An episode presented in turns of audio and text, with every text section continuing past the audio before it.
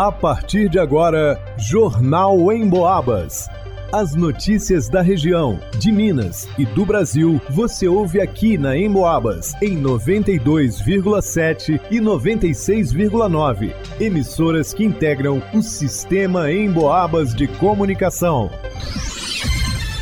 Leonardo Duque. Vendas cresceram em média mais de 5% em São João Del Rei no mês de dezembro. Vanusa Rezende. Vigilância Epidemiológica de São João Del Rei alerta sobre baixa cobertura vacinal de doses de reforço contra a Covid-19. Luana Carvalho. Termina na sexta-feira 13 o prazo para a confirmação de matrículas dos inscritos no cadastramento escolar na rede estadual. Marcelo Alvarenga. Tropeiro de Tiradentes está entre os 50 melhores pratos do mundo. Jornal em Boabas. Não à toa, dezembro é um dos meses mais esperados pelos lojistas. A magia das festividades de fim de ano fizeram as vendas crescerem em média, mais de 5% em São João Del Rei.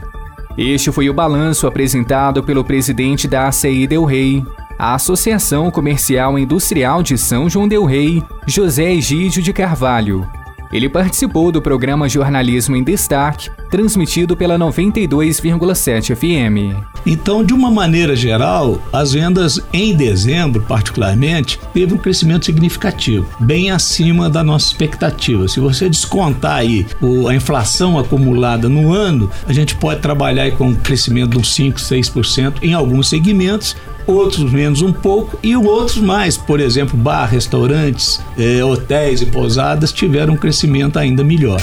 Disse ainda que a movimentação gerada na cidade no último trimestre de 2022, não somente no comércio, mas em todos os setores, foi de grande importância. Funcionou como um combustível extra para reequilibrar a economia local, principalmente pelos desafios nacionais e internacionais enfrentados, como a retomada em meio à pandemia e a guerra entre Rússia e Ucrânia. Uma guerra do outro lado do globo pode até parecer uma realidade distante, mas reviravoltas como essa provocam reflexos nos preços dos produtos e alimentos em todo o mundo. Então, o primeiro trimestre foi razoavelmente bom, o segundo e terceiro não foi lá essas coisas, e o terceiro foi muito bom, né? Outubro, novembro, dezembro, principalmente com dezembro. Então, trouxe um equilíbrio, porque normalmente a gente ouve fazer comparações, né? Cresceu tantos por cento em relação ao ano passado, cresceu mas nós não trabalhamos com esses dados porque o nosso último ano de referência foi 2019, e 2020 e 2021 praticamente foram anos perdidos, coisa que nunca aconteceu na nossa economia, a não ser no início do século. Né? O último trimestre do ano passado também impulsionou o mercado de trabalho. O índice de empregos temporários criados na cidade histórica foi bastante positivo. E a boa notícia que muitos podem receber agora é a efetivação pós-festas. A partir de outubro, de outubro, novembro e dezembro já não contrata tanto, houve um crescimento bem significativo. O que, que ocorre? Estas contratações temporárias que acontecem nessas épocas, normalmente elas criam várias oportunidades para as pessoas que ingressarem no mercado de trabalho, porque dessas pessoas que têm os seus contratos temporários, muitos são aproveitados. E eu tenho visto isso com bastante otimismo, bem melhor do que os anos anteriores. Bom, ano passado, ano retrasado, muito melhor, evidentemente. A entrevista completa com o presidente da ACI Del Rey, José Egídio de Carvalho, está disponível em podcast no emboabas.com. Para o Jornal Emboabas, Leonardo Duque. No mês de dezembro de 2022, São João Del Rei voltou a registrar um número alto para casos de Covid-19. Foram 1.108 casos positivos no município e dois óbitos. Desde o início da campanha de vacinação contra a doença, especialistas alertam que a melhor forma de prevenir a forma grave da doença é a vacinação. De acordo com a enfermeira da Vigilância Epidemiológica de São João del Rei, Catiúcia Canaã, o município registra uma baixa cobertura vacinal com as doses de reforço contra a Covid-19. Infelizmente, a nossa cobertura ainda está muito baixa. A atual cobertura para adultos em relacionado à primeira dose da vacina da Covid-19 está em 96,12%. até então uma porcentagem considerável. A segunda dose da vacina, 93,34%. A segunda dose de reforço para aquele público de 40 anos e mais ainda está em 52,16%. Para aquele público que foi liberado a terceira dose, que é dos 18 aos 39 anos de idade, o primeiro reforço está em 68,62%. Então tem que melhorar essa cobertura. As pessoas precisam procurar as unidades de saúde para vacinação. A enfermeira alerta sobre a necessidade da dose de reforço. Que essa vacina vai surgindo os reforços porque o vírus vai mutando, tem as variantes. Então, conforme os estudos e o perfil epidemiológico, o Ministério vai liberando mais doses para aquele público-alvo, porque vai diminuindo a imunidade. E as pessoas às vezes se enganam. Ah, já vacinei duas doses, já foi liberada a terceira, mas eu, eu não, já, nunca peguei Covid, ou então já peguei. Gente, não está imunizado. Tem que ser o esquema completo liberado pelo Ministério da Saúde. As vacinas contra a Covid-19 estão disponíveis em todos os postos de saúde do município. No entanto, a recomendação é ligar para agendar a vacinação, uma vez que cada unidade trabalha com um horário de funcionamento. Para o Jornal em Boabas, vá no Usa Resente pais, responsáveis ou estudantes maiores de idade que realizaram o cadastramento escolar 2023 têm até sexta-feira, dia 13 de janeiro, para fazer a confirmação da matrícula na rede estadual de ensino de Minas Gerais. Para a realização do processo, é necessário apresentar documentação específica nas unidades escolares. A confirmação da matrícula será feita de forma presencial na Secretaria da Unidade Escolar, para onde o estudante foi direcionado pelo Sistema Único de Cadastro e encaminhamento para a matrícula SUSEM. Para conferir a escola do encaminhamento, acesse cadastroescolar.educação.mg.gov.br.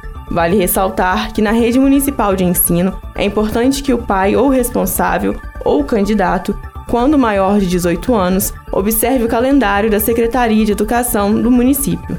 Para o Jornal em Boabas, Luana Carvalho.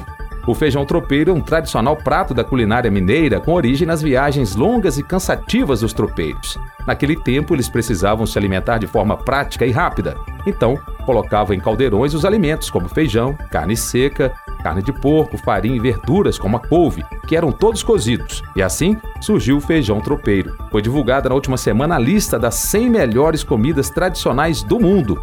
O tropeiro de Tiradentes conquistou um honroso 50 lugar. Essa escolha é feita pelo Food Guide, um guia internacional que acompanha restaurantes e principais pratos pelo mundo. É denominado Taste Atlas Awards 2022. No concurso divulgado esse ano, a picanha brasileira ficou em segundo lugar. A vaca atolada ocupou a 29ª posição e a moqueca a 49ª. O lugar de número 50 reservado para o feijão tropeiro de Tiradentes é para ser comemorado porque concorre com vários cortes de carne, massas italianas, frutos do mar, bacalhau português e por aí vai. O presidente da Associação Brasileira de Bares e Restaurantes Abrazel, Regional Campo das Vertentes, Cláudio God, destaca a colocação do prato no concurso internacional é um feito para a gastronomia mineira e vamos dizer para brasileira, já que é, um, é uma visão internacional. Eu acho que aos poucos o, o mundo vai conhecendo o que nós temos de bom, principalmente essa mineiridade nossa, da nossa gastronomia, né, que ela já é secular e é considerada uma das melhores comidas, vamos dizer assim, do país. A gente que, que tem um contato dentro desse setor de alimentação fora de lá com turistas, todos eles passam para a gente a primeira coisa que, que dizem é que vir em Minas e não comer a comida mineira é a mesma coisa que ir no litoral e não ver o mar. God também parabeniza os estabelecimentos e espera por melhores colocações nos próximos concursos. Está de parabéns a gastronomia da nossa região. Né? Tiradentes hoje é um polo gastronômico fantástico, é né? uma cidade que desenvolveu um turismo muito bacana. Eu acho que nós só temos a ganhar e ainda falta conhecer mais alguns outros pratos que muito bem elaborado não tem coisa igual, né? Que é a nossa carne de panela, o tutu mineiro muito bem feito, ele tem paladar muito legal. Tantas outras comidas mineiras que nós temos, sabendo mostrar para esse pessoal, eu acho que aí no futuro nós podemos conquistar mais lugares ainda Para o Jornal em Boabas, Marcelo Alvarenga. Em pesquisa inédita, o Cantar Ibope apontou que três em cada quatro pessoas que vivem no interior de Minas ouviram rádio com alguma frequência nos últimos meses. Mais da metade desses ouviram pelo menos uma vez em 24 horas. Ou seja, o rádio, além de relevante, é muito dinâmico e faz parte do dia a dia das pessoas. É o veículo que consolida a informação que realmente importa na nossa vida. Sem fake news. Se aconteceu na região algo que realmente é importante, pode ter certeza que o rádio vai tratar do assunto. E você pode ouvir em casa, no carro, em qualquer lugar, pelo radinho, pelo celular, pelo computador e também pode ouvir o seu programa preferido novamente ou fora do horário habitual acessando a área de podcasts no site emboabas.com. Vai lá!